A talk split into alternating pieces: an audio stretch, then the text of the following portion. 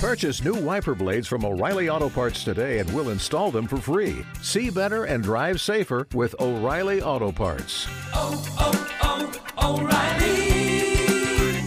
O'Reilly Auto Parts.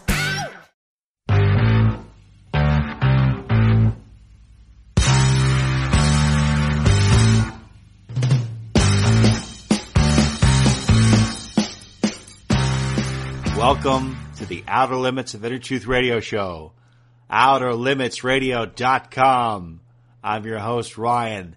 It is a great joy and a great honor to present with to you today an interview with Mr. Gary Johnson, two-term former governor of New Mexico, 2012 Libertarian candidate for president, and potential 2016 Libertarian candidate for president.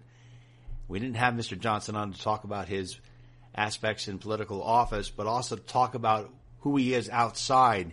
And he's a serial entrepreneur. He founded a construction company, has employed a thousand people. He's also a serial adventurist.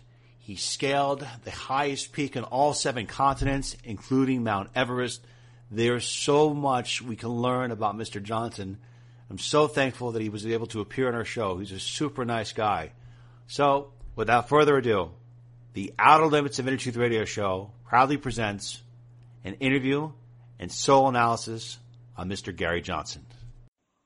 Joining us now is Mr. Gary Johnson, former two term governor of New Mexico, enthusiast, adventurer, and presidential candidate for 2016. He's going to be on the ballot in all 50 states. Mr. Johnson, truly an honor to be with you. Thank you so much for being with us. Welcome to the program. Ryan, great to be with you. And uh, just one correction to your introduction: I am seeking the Libertarian nomination for president, Okay. and if I if I get that, then uh, whomever the Libertarian nominee will be on the ballot in all 50 states. And that's a claim that only the Libertarian Party is going to be able to to make because of deadlines that have now passed. Okay, correction noted. A lot of people say that, okay, well, this presidential race is going to be between a Republican or a Democrat. Why do you feel that at some point in our history in America that people feel the need that they need to vote for two of the lesser evils? That they, they feel that you know they should they can't vote for a third party candidate. They feel that they, people keep on telling you that it's a waste of your vote. How do you respond to that? Well, I, I think a wasted vote is voting for somebody that you don't believe in. And uh, the table that's being set right now is that Hillary's going to be the nominee and Donald Trump's going to be the nominee. Arguably, the two most polarizing figures in America. Donald Trump has to go out and uh, and garner support 30% of the far right. Hillary's got to go out and garner support 30% of the far left when 50% of Americans now declare themselves as independent, I think when you do the math, I think these two major candidates are going to fully represent 30% of the American electorate. I mean, this is a this is a, really unprecedented. I think in the past it's been a vote for the lesser of two evils, and where has that gotten us? Uh, if um, if this isn't a, a sea change, I don't know what is.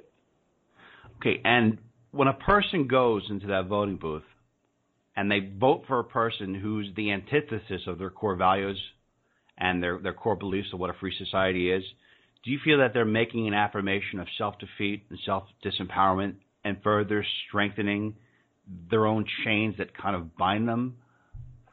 I, I absolutely do. I think that uh, I think when you vote for somebody that you don't believe in, uh, if you're thinking there's going to be change that's uh, going to occur as a result of your vote, it's not going to happen. Vote for the person that you believe in.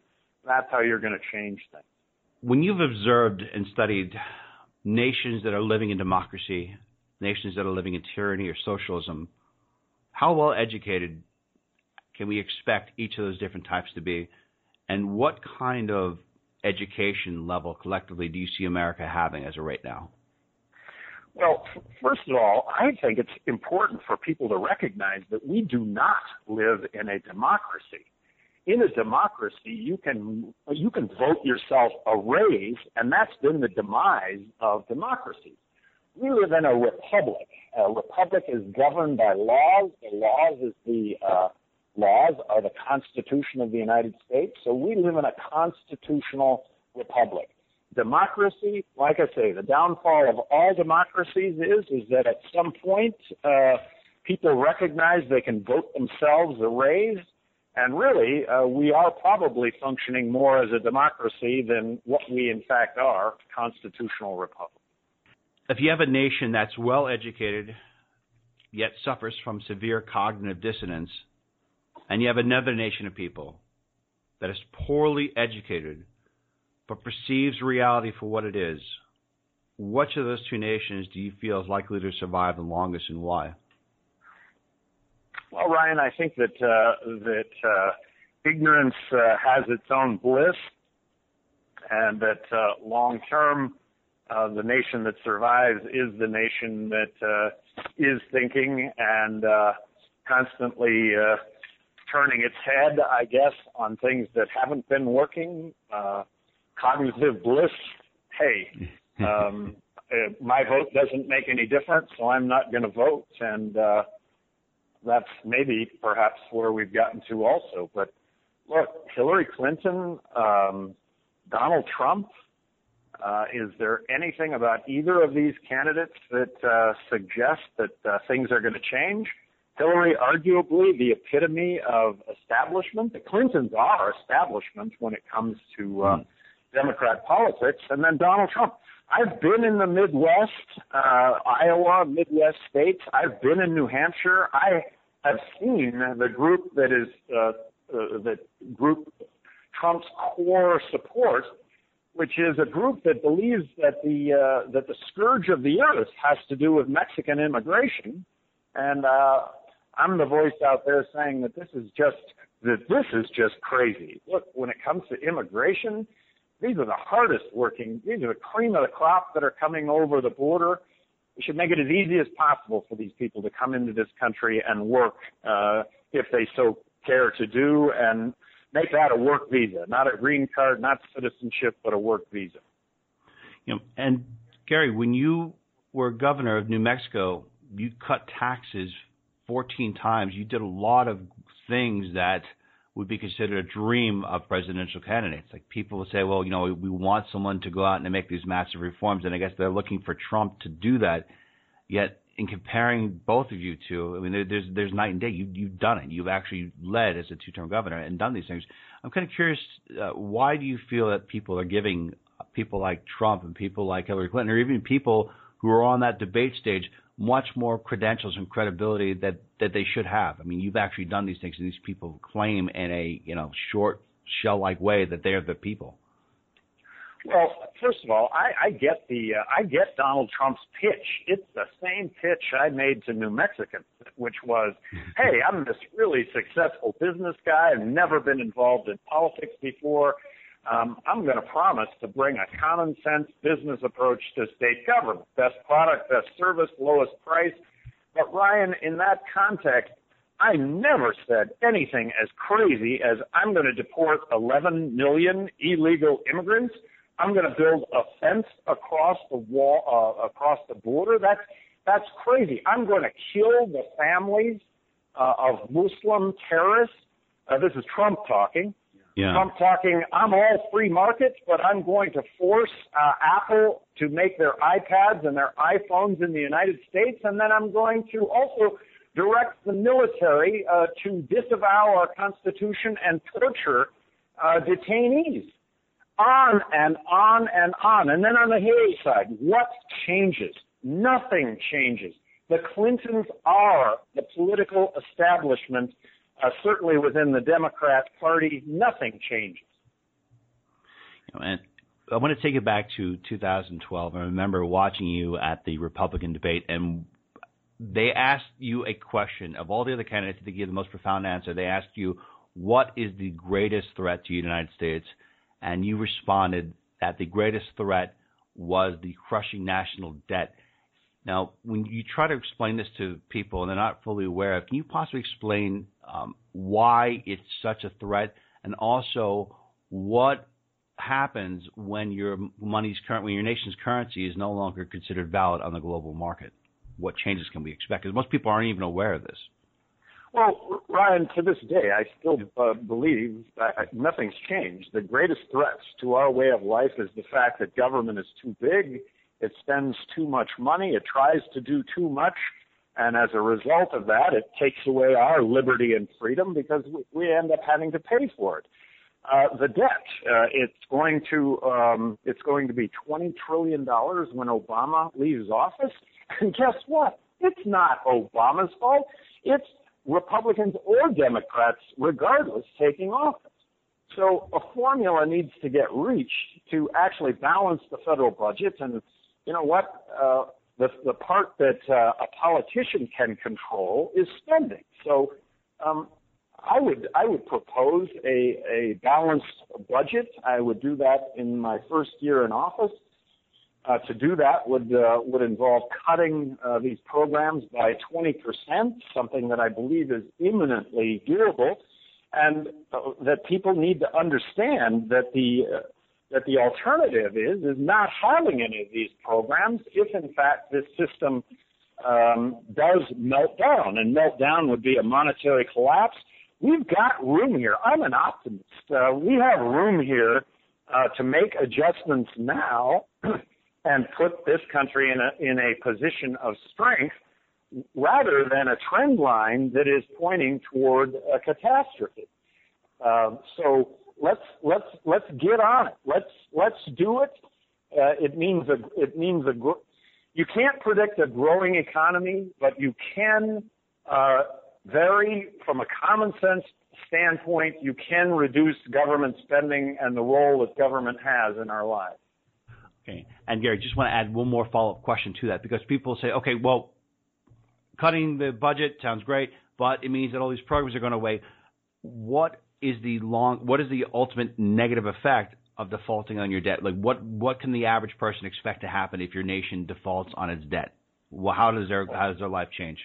Well, well, ultimately, that that is a monetary collapse, and a monetary collapse is when the money you have isn't worth anything. A monetary collapse uh, at some point uh, occurs when, uh, in this case, the debt of the United States government is deemed to be um, no good. That inflation runs at a level that you can just extrapolate out and see that your money will be worth nothing over a fairly short amount of time. So the price of bonds literally drop to uh, nothing. And in a monetary collapse, the government does not uh, announce that two weeks from Thursday there's going to be a monetary collapse. So go take all the money that you have and spend it right now because two weeks from Thursday it won't be worth a thing. It just happens. And regrettably, it's not something that you're able to predict, and it will be the result of the accompanying inflation that at some point will go along with the fact that we are printing money. Uh, today in today's dollars, we're printing 20 cents uh, out of every dollar that we're spending. That's it's amazing. And Gary, these next set of questions are going to be specifically about you. And one of the first things people notice when they come to your site is they see a picture of you. You're an American and you're in good shape. And want to know why are you very passionate about physical fitness and how do you inspire your fellow Americans who seem to love the couch and pizza to take on a passion for physical fitness? Well, what what I what I say, Ryan, is is is find out what you have a passion for. Uh, that may be art, that may be golf, uh, that may be reading, that may be writing. For me, uh, that's that's physical fitness. I I really do believe that uh, when it comes to being fit, it's a, it's a combination of uh, exercise and it's a combination of diet, both of which I pride myself on. I, I believe that uh, short of an impact injury that uh, I'm going to live to be 100 years old, and that won't be by mistake. So, in my particular case, uh, my passion is athletics, adventure. Uh, I've been fortunate enough to uh, climb the highest mountain on each of the seven continents. that was not something done by mistake, but it's been a terrific way to see the planet. So if I may just uh, take one more step, and that is is to apply whatever it is that you know yourself entrepreneurially uh, by becoming an entrepreneur, and that is not an easy thing to do, but it'll never be easier than tomorrow to do that but by coming, but by becoming an entrepreneur, you're going to create your own job. Arguably, you're going to create a whole lot of other jobs, and the rewards uh, end up being uh, a hundredfold o- over working for someone else. That's really great. That's a great answer, and I want to come back to your to what you just said about Mount Everest because apparently you started a business when you were in college to pay your way through college. It grew to a thousand employees what is your motivation in becoming a, a, CEO? Like, is it something you have a natural flair for? Do you just enjoy enjoy it? And what is this new company you're working with, uh, a marijuana-based company? Well, uh, first of all, I got asked to be the uh, president CEO of Cannabis Sativa Incorporated. Now, I resigned that position the first of the year to run for president. It's something that that they know about, but I'm very, I'm very, very excited and very, very optimistic about the future of the marijuana business. And I entered into the marijuana business uh, from the standpoint of this is an opportunity to make make the world a much better place.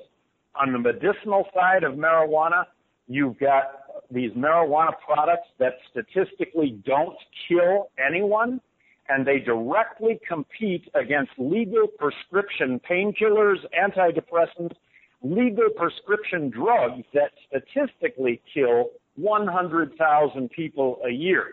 Seems to me like uh, if you can get the same re- pain relief or better pain relief from using marijuana, that you should be able to have that option.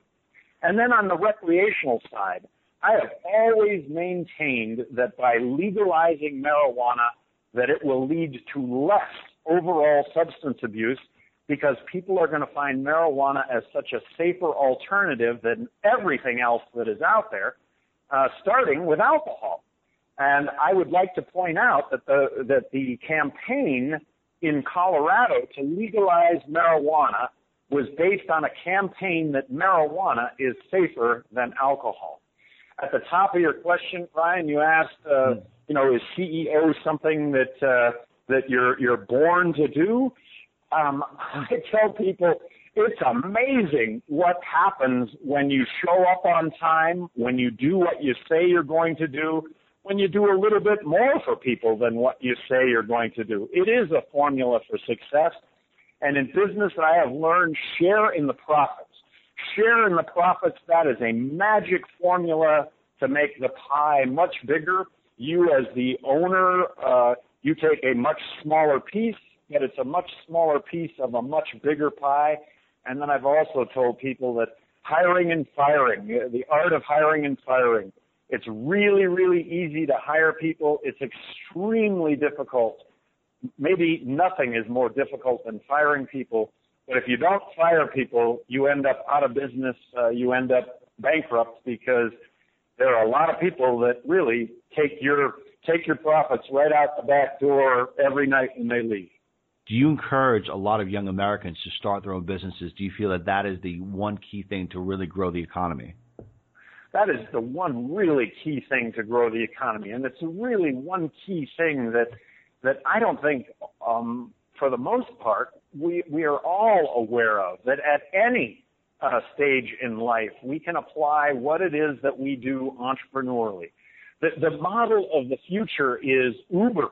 The model of the future is Airbnb. That you're going to have the Uber doctor, you're going to have the uh, Uber electrician, you're going to have the Uber accountant, you're going to have the Uber handyman. And that's exciting because it's empowering people, it's taking out the middleman, uh, it's allowing for direct payment of services to the individual uh, as opposed to uh, uh, an overlay of bureaucracy that puts money uh, in the pockets of those at the top and perhaps doesn't share equally with those uh, that are the rank and file that are out doing the work. And Gary, I want to come back to the one topic that you have climbed seven summits. What has been your motivation to do that? What have those climbs taught you about yourself and about your life? And is it true that you actually climbed Mount Everest with a broken leg? Well, I, I climbed Mount Everest with a healing broken leg. I had broken oh my, my leg uh, uh, severely uh, uh, about two months before I left for Mount Everest, so it was a healing broken leg. What I've learned is is uh, uh, number one, something that I hear a lot. Gee, Gary, you conquered the highest mountain on each of the seven continents. Hey, I always say, let me be really clear. I did not conquer a single one of these. There was just a whole lot of good grace involved, and I'm very fortunate to uh, have been able to climb all of those peaks because there are just so many factors involved that are outside of uh, anyone's control if they go out to do this. And then um, I'm also asked, uh, you know, on, some of these uh, climbs, like in New Mexico, climbing the highest mountain here close to my home in New Mexico. Gee, you climb Mount Everest, and I said, and I say, do you know what the difference is between climbing Wheeler Peak at 13,600 feet and Mount Everest? And people, no, no, what's the difference? Nothing, nothing. It's one foot in front of the other, and it's just the perseverance. It's it's being healthy. It's being in a position that if given the right set of, uh, of factors, meaning uh, good weather, um, all the above, that uh, there's there's a good chance you might succeed. But you know these challenges, you you know you're already well established.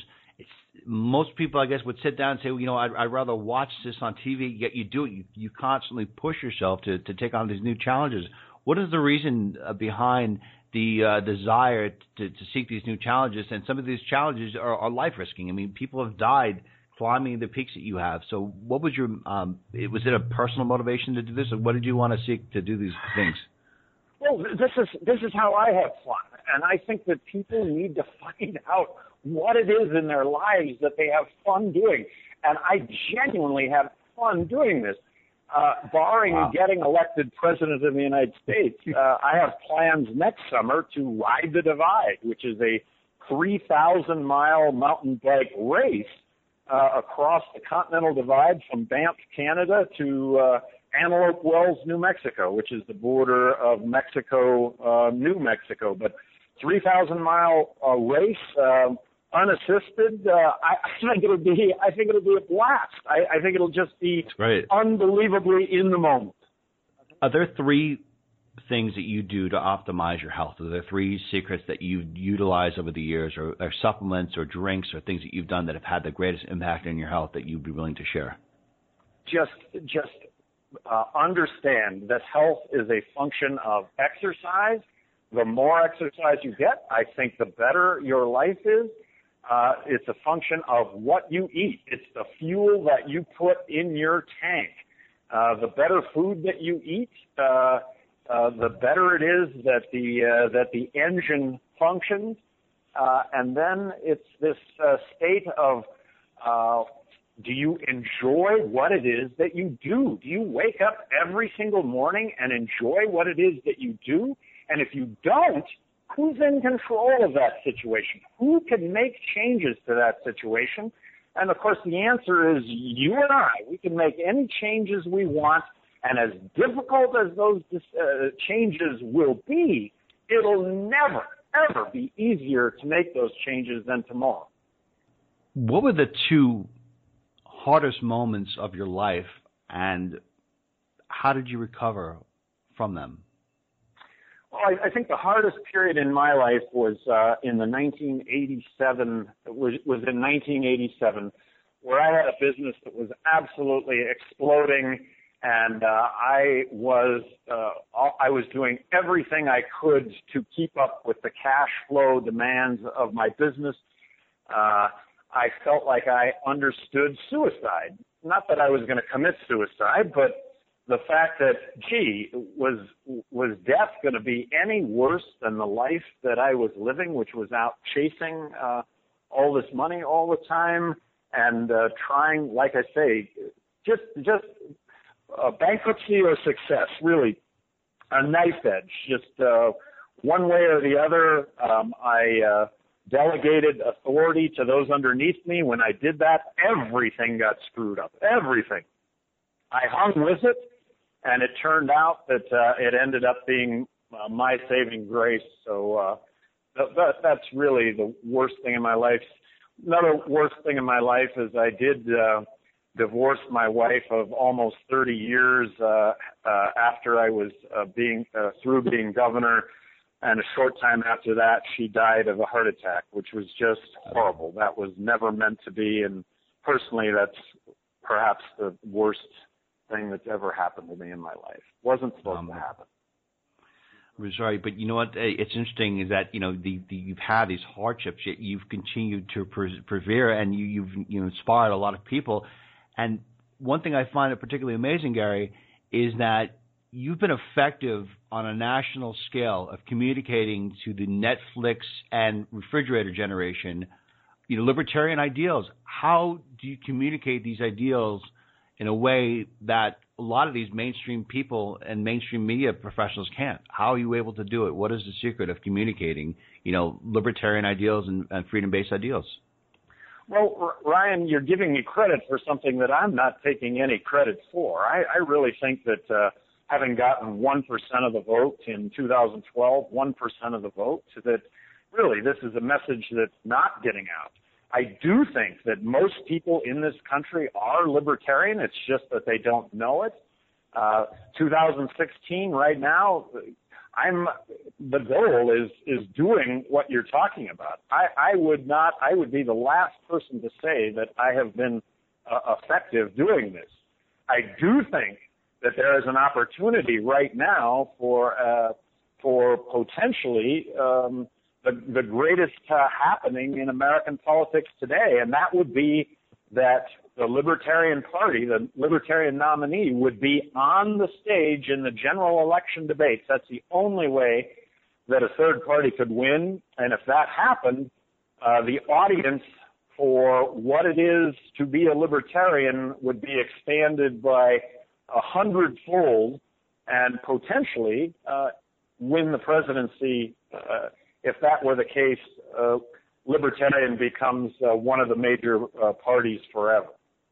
Gary, a lot of people when they're being, you know, that they're running for president, they're being questioned about their spiritual beliefs, and you know, everyone's got to reveal who they are. I was kind of curious, you know, do you have a particular set of spiritual spiritual beliefs? Do you follow any religion? Do you follow um, any form of spirituality?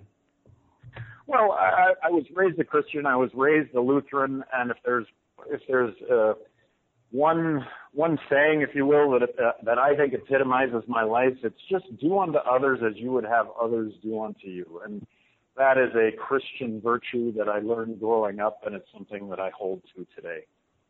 Uh, and do you have a, a regular intuition? Do you trust your gut in certain things? Is your is your you know gut feelings a, a guiding force to decisions that you make?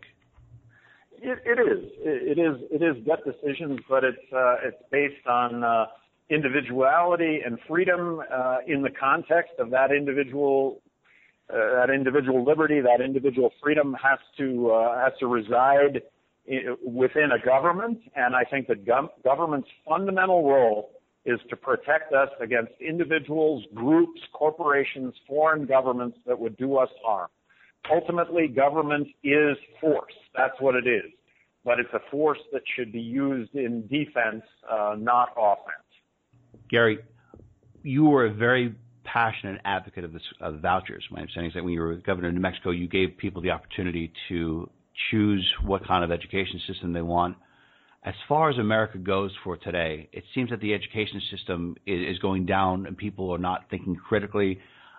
For a family out there that wishes to bring up their child in a well-educated system, what are some of the uh, best things that a parent can do to keep their child very well educated in a system that is not necessarily offering the skill sets uh, needed to develop critical thinking and really questioning nature of reality?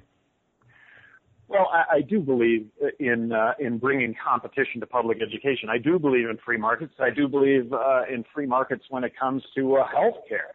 Uh, that uh, I, I reject the insurance model for healthcare. We would have insurance to cover ourselves for catastrophic injury and illness, and we would pay as you go in a system that would literally charge us 20% of what is now being charged if we were on a per cash uh, basis. The same principles can and should apply uh, to education. Uh, the, the Khan Academy, it's, it's a free education, kindergarten through a doctoral degree in anything that you choose, and it is free. Uh, Bill Gates is a big sponsor of uh, the Khan Academy. But it's getting kids or it's it's making kids recognize that they can do whatever it is that they want to do. Another thing, Ryan, that was never taught in school is is how to actually um, make money. Uh, uh, certainly, uh, education is taught, but in the context of how do you apply it, how do you apply it entrepreneurially, uh, there's there's absolutely nothing taught on that, and, and this is not to take away from uh, teachers, but teachers are not uh, entrepreneurs. Uh, and if you had a voucher system for uh, for schools, and keep in mind we, we have unit values that we're currently spending on every student, and when you consider that that unit value is you know ten thousand dollars a year, that's ten thousand dollars a year that could be directed at, at uh, educational entrepreneurs that would deliver better products, better services at much lower prices. I can imagine an ad that would that would uh, say, "Look, you haven't seen your child in three months. Don't care if you see him for the next three months. Send them to our school. We'll pick them up first thing in the morning. We'll deliver them home late at night. And you know what? If you're not going to be there late at night, we'll have a contingency to keep them here at our facility overnight. We'll feed them and we'll teach them and we'll do it all for just what you're currently paying right now. I would be really interesting to see what kind of impact that would have. They would allow it to get out. Uh, Gary, we just have time for one more question, and the last question I'd like to ask you is this: What three individuals have had the greatest impact on on shaping the way you perceive the world, and why?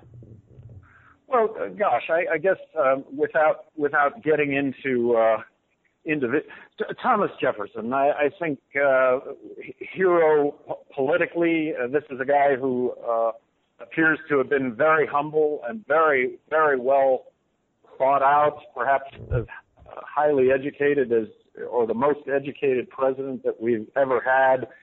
Uh, on the science front, gosh, our lives are changing uh, virtually every day uh, because of scientific discovery and, and innovation, and it's and it's uh, it's a huge positive um, in all of our lives. And then there there is uh, athletics, and I this is just uh, personal. There are so many that have done so much and inspired, and it's uh, always uh, seems to have a base in humility and uh, a base in hard work and uh, and just the uh, overarching uh, be the best that you can be, and you are in control of that. Mr. Gary Johnson, it was truly an honor to have you with us. Thank you so much for being with us. To learn more about Gary Johnson, please go to his website at garyjohnson2016.com. Please keep an eye out for this gentleman because if he wins the Libertarian nomin- nomination, you'll see him in all 50 states in the U.S. Mr. Johnson, thank you so much. Ryan, thank you very much. And hopefully uh, we'll be on again as this thing progresses, and see what happens. Thank you. Joining us now is the Astro Phenom, our astrologer, Miss Constance Stellas. You can learn more about Miss Constance Stellas and get a reading with Miss Stellas by going to her website at constancestellas.com. Miss Stellas, what did you learn by observing Mr. Johnson's uh, astrological chart? Yeah. Um, he uh, he's kind of the original cowboy here. the original cowboy. Yeah. Um, by that I mean um, wide open spaces, and he's an adventurer at heart, but he's a very serious one. You know, not like an adventurer that just kind of rides the the railway hobo line or something in days gone by. Um, his sun sign is um, Capricorn, a serious sign. And you mentioned he may be uh, running for president. Capricorn is a frequent sign in U.S. presidents, not the most frequent, but it, it's it counts up there. And his moon sign is Leo. Um, Leo has a talent for um, dramatizing himself or any cause that he is involved in. Very charismatic and lightens up what can be an over serious um, tendency with the Capricorn. Um, what interests me about his chart is that he's kind of also like um, a steamroller. Once he decides on something, it must be, and very, very determined in that direction. Um, methodical, careful, get the job done with panache, uh, which is the Leo moon. And um, he has an exact trine between um, the Sun and Jupiter. A trine is a triangle formation in astrology, and it's also at 11 degrees. Now, 11 is a master number. A lot of people call me and say, "Oh, I always notice when it's 11 11." Well, that could be a subconscious kind of feel like you're on the right path message. But when 11 is uh, twice emphasized in a chart, it means that the person not only is successful uh, in terms of the world, but there is a spiritual evolvement and development level to what he uh, attempts to do. So he's working on all levels, uh, body, mind, and spirit. And um, he's no stranger to power, having had powerful situations in this lifetime and uh, past lives as well. And maybe even in a past life, he had a challenge as to the proper use of power. Um, and uh, that has been, was, and maybe will be a lesson uh, in terms of his souls moving forward. But this is a, a good time for him. Um, his rising sign is, is Virgo, and Jupiter is currently in Virgo.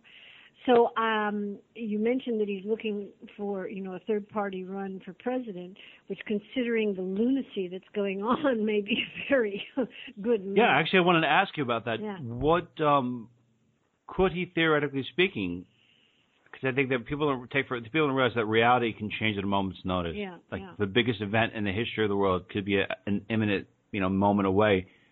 Could he be in a position to be be considered a serious contender for president? What would, astrologically speaking, have to happen, or can, or are we on a point right now where it could happen?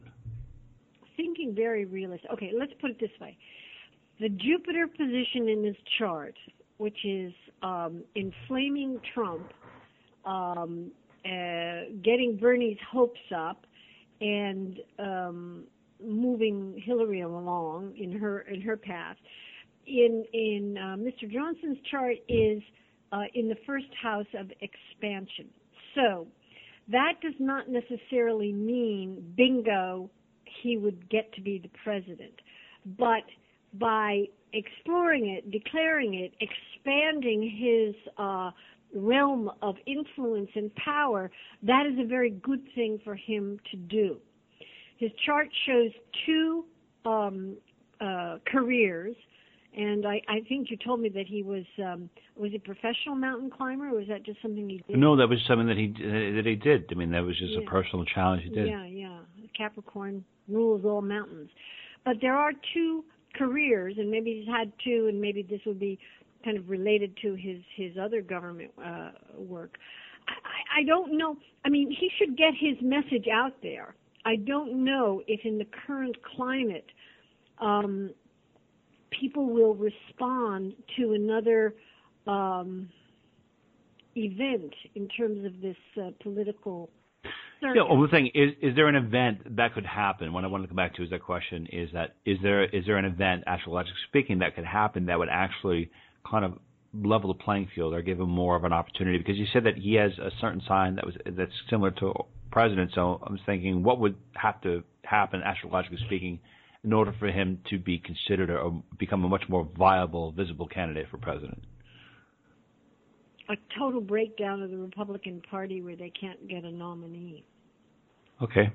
um, and uh, or that the fighting is, is is so bad that it goes into illegal territory. Uh, but the the classic danger for um, a third party candidate is that it weans um, votes away from um, one person or the other that should have probably stayed with that person, and nobody kind of ends up satisfied. But whether or not he declares, he should get his message out there right now. Okay, I want to pause right there and just relate to the audience that they're always saying that you've got two candidates, and if a third party person comes in, it weans off, you know, votes another way. But you have to realize that very few people actually vote. A lot of people don't actually vote in the election.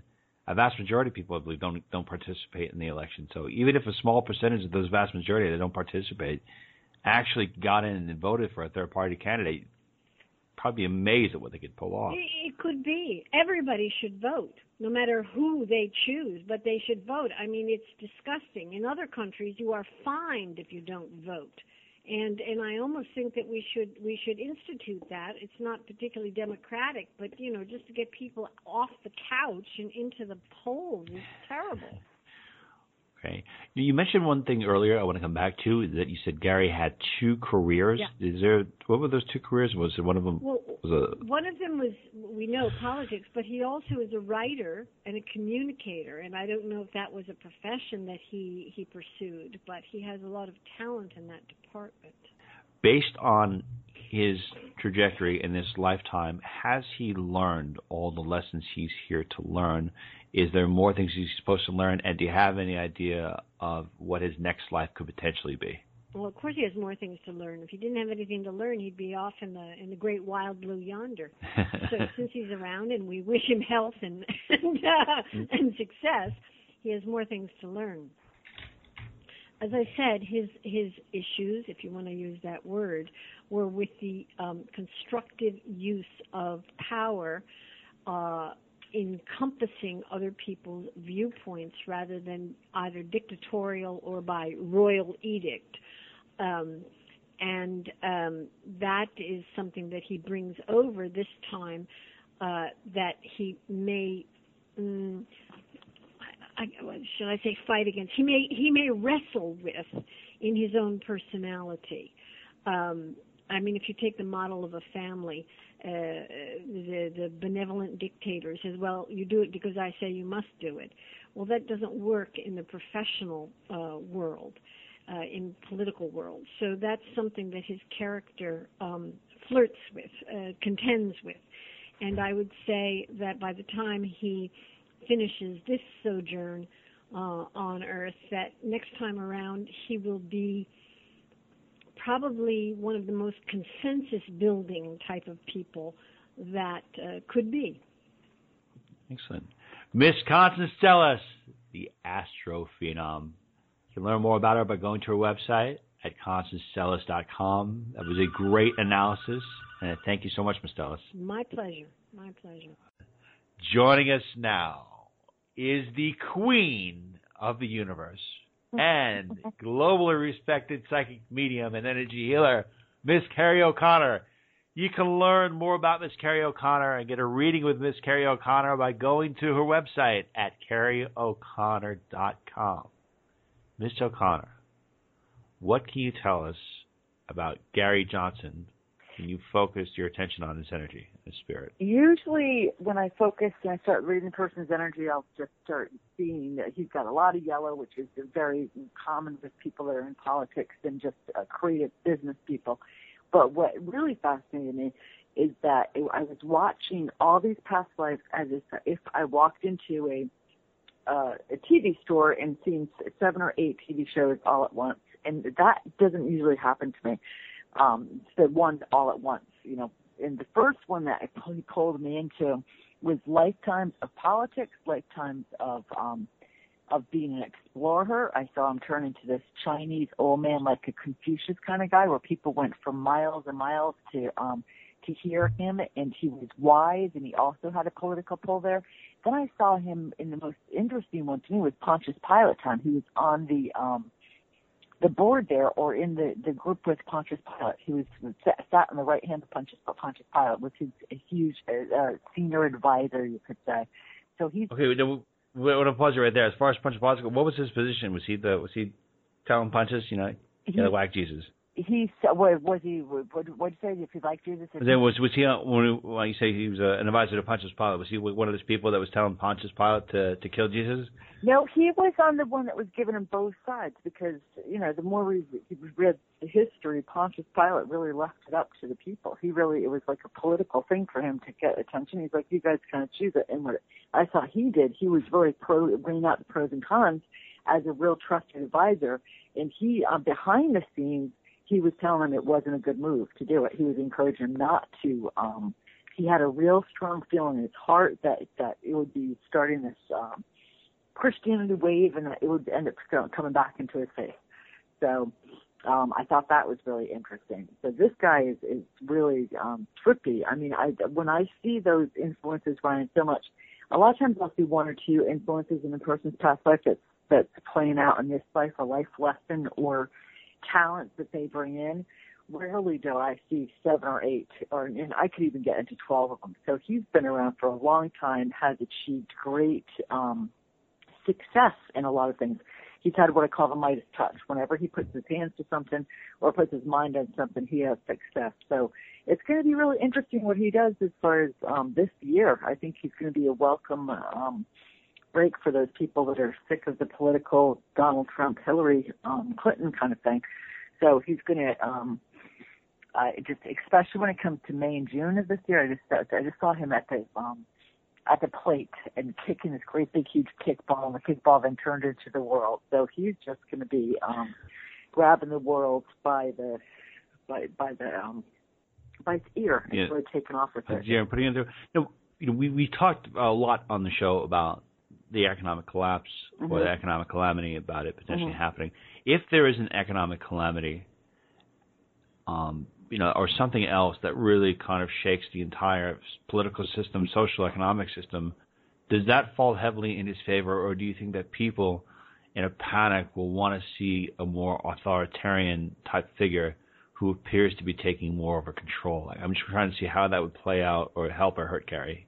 I think it would help him because he's done where he knows how to cut things down, but he's also built things up, and he also stopped taxes when he was governor of um of uh um New Mexico. They did, they didn't raise taxes for six years, and then he educated. He was really promoting school vouchers, so he has a little bit of everything for appeal. Like a lot of people want to hear no um taxes. He was even talking about um, I thought this was really interesting, Ryan. He wanted to get rid of the Federal Reserve. He wanted to investigate the Federal Reserve Company um, business. And a lot of people don't know that's a privately owned business. So they hear Federal Reserve and they think it's um, government, it's not. It's a privately owned um, company there, which really affects our economy. So I and I keep on seeing June, end of May, June of this year um, he's going to really take the, the world, the globe, and, and make a huge kickoff, and people are going to be listening to him. So it's going to be interesting. Okay. For his lifetime, are there any burdens that he's carrying in this lifetime that he that are that have carried over from a previous lifetime, or are there any challenges that he's facing this time that he's still trying to work work through right now? Well, you know what's interesting is the lifetime that he had with being the advisor of Pontius Pilate, and I just saw this image of a big, huge cross in somebody's energy field, and that means to me somebody that in that life he really could have um, uh, really felt strongly was he's a trusted advisor.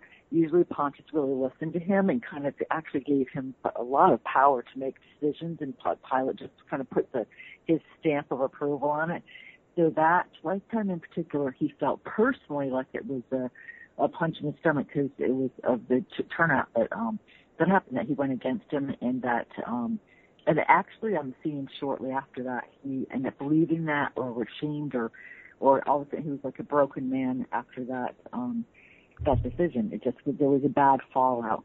So there was a lot of shame there. So he comes in with a strong burden of wanting to give the voice, you could say, for the underdog, and also having to um, not have uh, people like symbolically feel like life is a struggle and sacrifice. He really is one of these advocates that want to. He's not going to give handouts, but he wants to be passionate and light people's fire, and and ignite them and get them excited about things, and and really um, do the best that they could do. So that's a strong advocate energy. And right now we need advocates that are not going to give again handouts. They're going to really have people accountable and responsible of how they're directing their life force and um and be responsible, you know. So it's gonna be interesting. Interesting Okay. guy. He's finished the guy. Yeah. And as another quick question I have for you, Mr. Connor, is do you have or sense any energy resonance with Mr. Johnson and other previous elected officials throughout the history of the United States, or even uh, people who've been considered advocates of freedom throughout the course of American history or global history? Well, it's interesting. As soon as you answered that, que- started forming that question, I saw Abe Lincoln standing near his right side, eh, which is interesting. He comes in very, very tall. He's tall, Abe. Um, and he hands his hat uh, down to him. So there is a part of um, he's getting the Abe, um, Abe Lincoln influence. And I just read this article about Abe when he was um, the big fight he had for uh, years with uh, the Democrat person. I didn't realize how how um, how much he had this struggle with this one um, Democrat guy in particular. So he gives him this support. And I also saw way up in the beginning, up above his head, um, Martin Luther King. So that goes along with him as the archetypal energy, as as, the as the advocate for people, you know, to really have them be accountable. Take you know, look at look at your surroundings. What are you doing? What are you doing to make a difference in the world? So he has that strong energy with him too. It's interesting.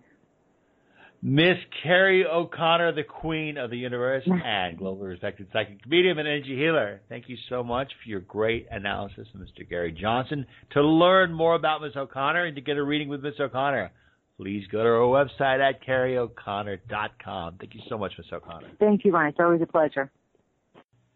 Joining us now is the angel reader, psychic medium, and past life reader, Miss Laura Lynn. You can learn more about Miss Laura Lynn and get a reading with Miss Laura Lynn by going to her website at angelreader.net. Miss Lynn, what can you tell us when you analyze Gary Johnson? What stuck out of your mind?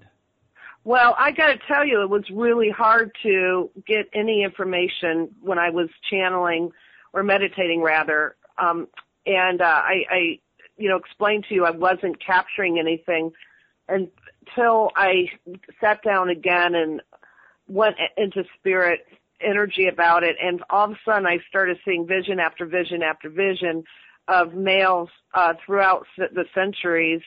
Uh, regarding the man that I was capturing the last lifetime looked like he was here about 100, 150 years ago. A homesteader, he would go from village to village, just kind of grow grow his space, grow Sure. his. Where was he? Uh, what uh, what country was he in? I was getting here, here in this country. Oh, I- Yeah, so I was getting that he would. Uh, it feels like he was um Irish, and uh and I'm talking about like a hundred years ago, probably. And he he came from Ireland, is from what I'm capturing. Came here, started working on the canal system, and then started just homesteading, and decided he just wanted to track it, track the country, and really discover what the country was about and feel like he was really good in trading and uh it, it doesn't feel like he became rich but but he was rich as far as his ambition of life and uh just uh he he always wondered what was around the other corner Wait, no, Now- this sounds this sounds like a, a similar lifetime because like in this life he's very adventurous, and this last life sounds very adventurous. But what would be the uh, main soul lessons of both lifetimes? you know, I understand that he climbed the highest peaks around the continents, you know, around the world. And I would say that with that energy, you know, he wants to keep pushing, pushing, pushing, pushing himself to get to the highest level possible. And I would say that's amazingly inspirational. And regarding his lifetime, I feel like he didn't, uh, he didn't spread that, that wisdom maybe far enough. Maybe he, I feel like he, if he missed anything in the last lifetime, it was to share the wealth of that wisdom that he was gaining from the travel. And this lifetime, it's all about sharing the, the wisdom of the travel. uh, and I'm not talking about sharing the how amazing it is to to see the different places. I'm talking about the wisdom that he garnered in his heart uh, about the what it means to to meet a goal. And uh, he, you know, he's he's amazing. He's an amazing man, and I feel like he can help inspire others to reach their own individual goals through his inspiration. And I, mean, look, I want to ask you something. Of all these uh, lifetimes that he's that he's led, and coming back to this one now, are there any spirits that are surrounding him, that are inspiring him, that are currently working with him? Um, does he have anything in his energy field that suggests a, a person that has some unresolved matters in this lifetime that he's actively trying to work through? I don't get anything about the unresolved matters. Um, I am getting that there is a strong shamanic type helper working with him. Uh, going back into the plants and the magic of, you know, the energy of the elements. You know, he works through the elements. That's what he does now. And it does seem that this shamanic guide is, is certainly assisting him. Curious to know, did you ever uh, find that, or have you found that Gary Johnson has any energy similarities or energy resonance similarities to people who are considered the founding fathers of America or other people throughout the course of history that have been very freedom minded? Okay, I don't know about freedom minded, but what came in during meditation was Hamilton energy and I I, I have to say that typically I don't get names of people from past lives. They don't come through that way. But the energy of Alexander Hamilton did come to my consciousness when I was in meditation. Oh, so wait, I want to verify. Are you saying that Gary Johnson was Alexander Hamilton in a last lifetime, or could I, the implication be that Gary either knew or worked with Harry Alexander Hamilton? Was an admirer of him? Was he a relative of him? Like, what are you feeling a stronger inclination? I feel like spirit is bringing me something that there's some type of essence that is the same uh same as Gary. Miss Lynn, the angel reader and psychic medium, past life reader. Thank you so much for your analysis of Mr. Gary Johnson. It was great. To learn more about Miss Laura Lynn and get a reading with Miss Laura Lynn, please go to her website at angelreader.net. Thank you so much, Miss Lynn. Thank you, Ryan. Joining us now is the clairvoyant cowgirl, psychic medium and empath, Miss Lisa Kaza. You can learn more about Miss Lisa Kaza and get a reading with Miss Lisa Kaza by going to her website at lisakaza.com. Miss Kaza, what can you tell us about Mr. Gary Johnson? Well, Ryan, I am going to make an admittance here. I'm going to have to say that Mr. Johnson would be the well, aside from Mr. Jimmy Carter, he'd be the first politician that I just absolutely love to meet, that I'd want to meet. Really? Yeah, yeah. Cause, uh, you, you telling me he's like he's like he's a good one? He is. He's a good one. He's a good guy, and he comes in like a. I'm. I get shown like the scales of balance and justice whenever I hear it, just hear the energy vibration of his name. So he, Okay. he's all about truth and honor and justice, balance and fairness. And so I looked at um, Mr. Johnson's birth date, and so he's coming into what's called uh, a personal year 11 for 2016.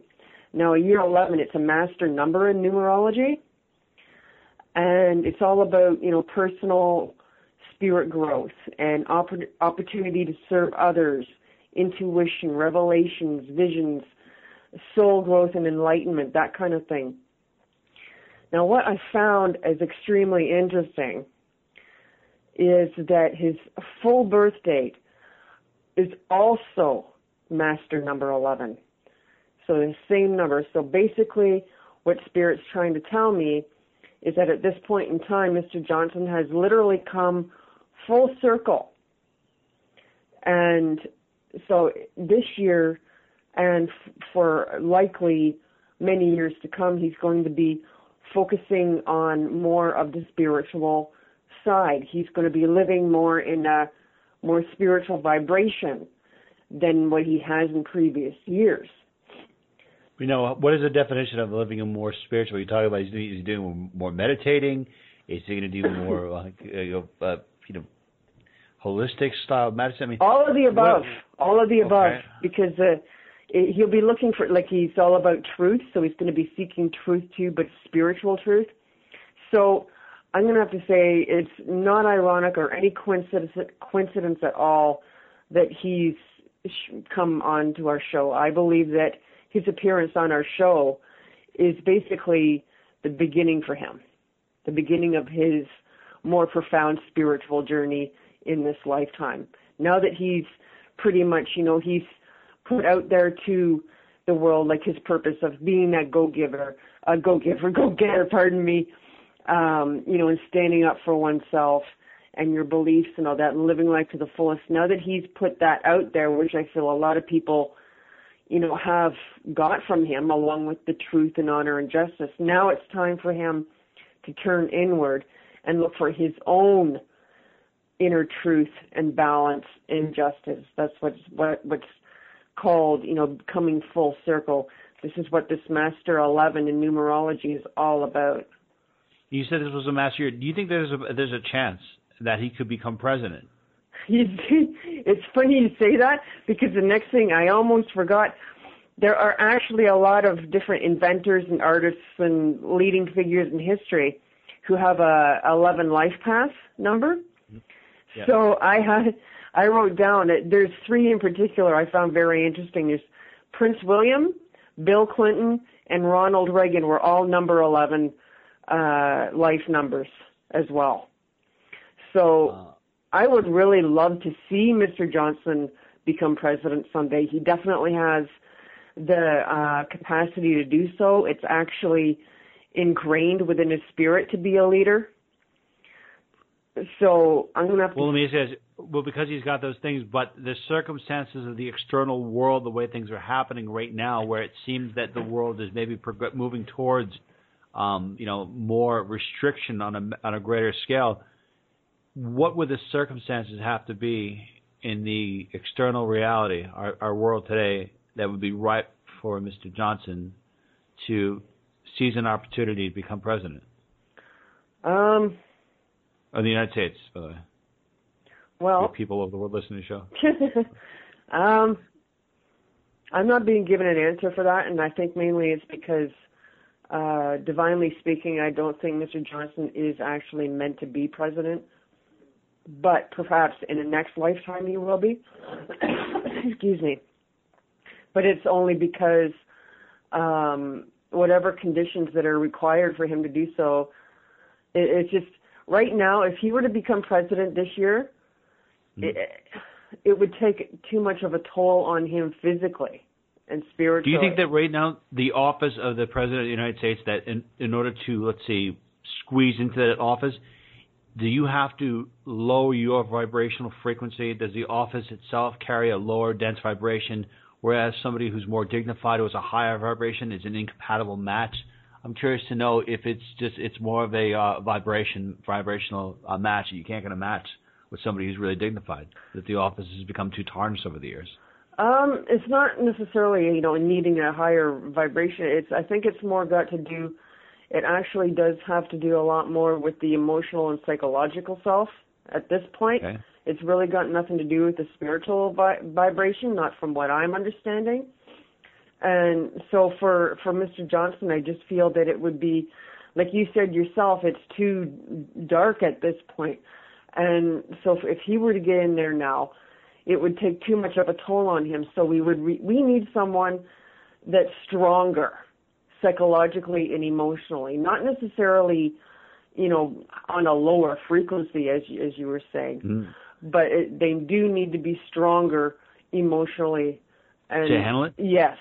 But I'm curious, that Mr. Johnson scaled Mount Everest and he scaled seven other summits and he's he's taking all these physical challenges. You remind, I mean, I That's when I think physical. about Mr. Johnson, Yeah, well, physical. I imagine it's emotional too. I mean, some of the things that he's done, I, I see a lot of uh, Richard Branson type. You know, I mean, I, I see like a lot of Richard Branson because I'm reading a lot about Branson, and I just see so many like uh, qualities that he's got this really good sense of adventure, and I I don't know for some reason I feel like the challenges that he's undertaken that he's he's gone through would have to inquire require so much more mental endurance than these are typical politicians because you typical politicians you, you take the pay you take the you take the envelope and you do what they you're told and this guy he doesn't have to I mean he, he's he's climbing mountains and he's in his like I, know, I think it's early 60s, and he's to do a 3,000 mile bike ride. Right, but what you got to understand too is that a, you know, again, firstly, the 3,000 mile bike ride that's it is more physical in nature, but you know he does receive emotional and spiritual benefits from it. It heightens his, him very much. However, a person can only take so much hits. You know what I mean by that? they they can only take so much crap before you know it does wear a person down like uh you know a lot of people have said to me oh you're such a strong person i don't know how you've gone through all these years blah blah blah blah blah well guess what i'm not as strong as what i used to be so it, it's you know it kind of along the same lines it, it's just right now i believe that gary is more working working towards more for his own spiritual uh, balance and fulfillment as opposed to being in, of service to others. He's he's done his part with that for the most part. I do still see him being involved in it, but it's just taken you know it has taken a toll on him emotionally, spiritually, and psychologically. And again, like a person can only take so much. And well, so I want to ask you this: as far as some of the things that have taken so much, are there any spirits that actively communicate with him right now, are there any issues or challenges that he's personally trying to overcome in his life right now? Or, and also, are there any messages that are coming um, from the world of spirit that they're that are trying to communicate with him? Are there, are messages specifically for him? Um, well, there is one thing here that I was getting that um, he he has really extremely high expectations of himself. He's very critical of himself. And so that can lead to a lot of inner frustration. And and a lot a lot of um spirits such as, as Gary's has kind of the same thing. He needs to learn to just let go and let be, let himself be. He's his own worst critic, in other words. And he needs to show more empathy towards himself he shows nurturing and caring to everyone else. Now he needs to show it to himself to be to be um, more balanced and, and fulfilled. What was the other question? the question was: Is there anything right now that he's trying to overcome that he's having a hard time overcoming, or he's it's a challenge for him? Well, that, that well, what I just said there you know, having too too high of an expectation of himself. He's extremely critical of himself, so he needs to um, let let go of that and have more compassion towards himself. That's the main thing that I pick up, anyways. Okay. And actually, there is another question I have. The final question I have for you, Ms. Kaza, is if somebody looks at Gary Johnson, they respect him, they wish to learn from him what kind of vibration does Gary Johnson have? Like, what kind of vibrational frequency does he have, and how are there any individuals that you would compare it to as a similarity or, or point of um, contrast? Well, like I said, this goes back to um, the numerology because it pointed me to the kind of spirit that he has. So the master number eleven of his of his um, life path, life path eleven, is um, as again a master number, and it is actually one of the highest vibrations or frequencies. And it's it's all about um, you know a, a very inventive, deep thinkers um, can see things a great deal behind the scenes. So he he's um, but also again very intuitive. He may even have some psychic aware awareness going on. He may not quite know what it is yet, but he will, I think, relatively soon because, as I said, he's embarking on his own spiritual journey now at this point. Miss Lisa Kaza, the clairvoyant cowgirl and psychic medium empath. Thank you so much for your well thought and uh, very wonderful analysis of Mr. Gary Johnson. To learn more about Miss Lisa Kaza and to get a reading with Miss Lisa Kaza, please go to our website at lisakaza.com. Thank you so much, Miss Kaza. Oh, thank you, Ryan. Okay, everyone, that concludes today's edition of the Outer Limits of Inner Truth Radio Show.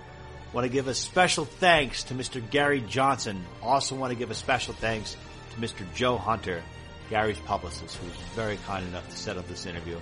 Also want to thank, as always, our great virtues, Miss Carrie O'Connor, Miss Laura Lynn, Miss Lisa Kaza, and Miss Constance Stellas. To learn more about the Outer Limits of Inner Truth Radio Show, please go to our website at outerlimitsradio.com. Till the next time we meet, my friends, wishing upon you an abundance of peace, love, and beers. Take good care and thank you so much for listening. Oh, oh, oh, O'Reilly. You need parts? O'Reilly Auto Parts has parts. Need them fast? We've got fast. No matter what you need, we have thousands of professional parts people doing their part to make sure you have it. Product availability. Just one part that makes O'Reilly stand apart. The professional parts people. Oh, oh, oh, O'Reilly.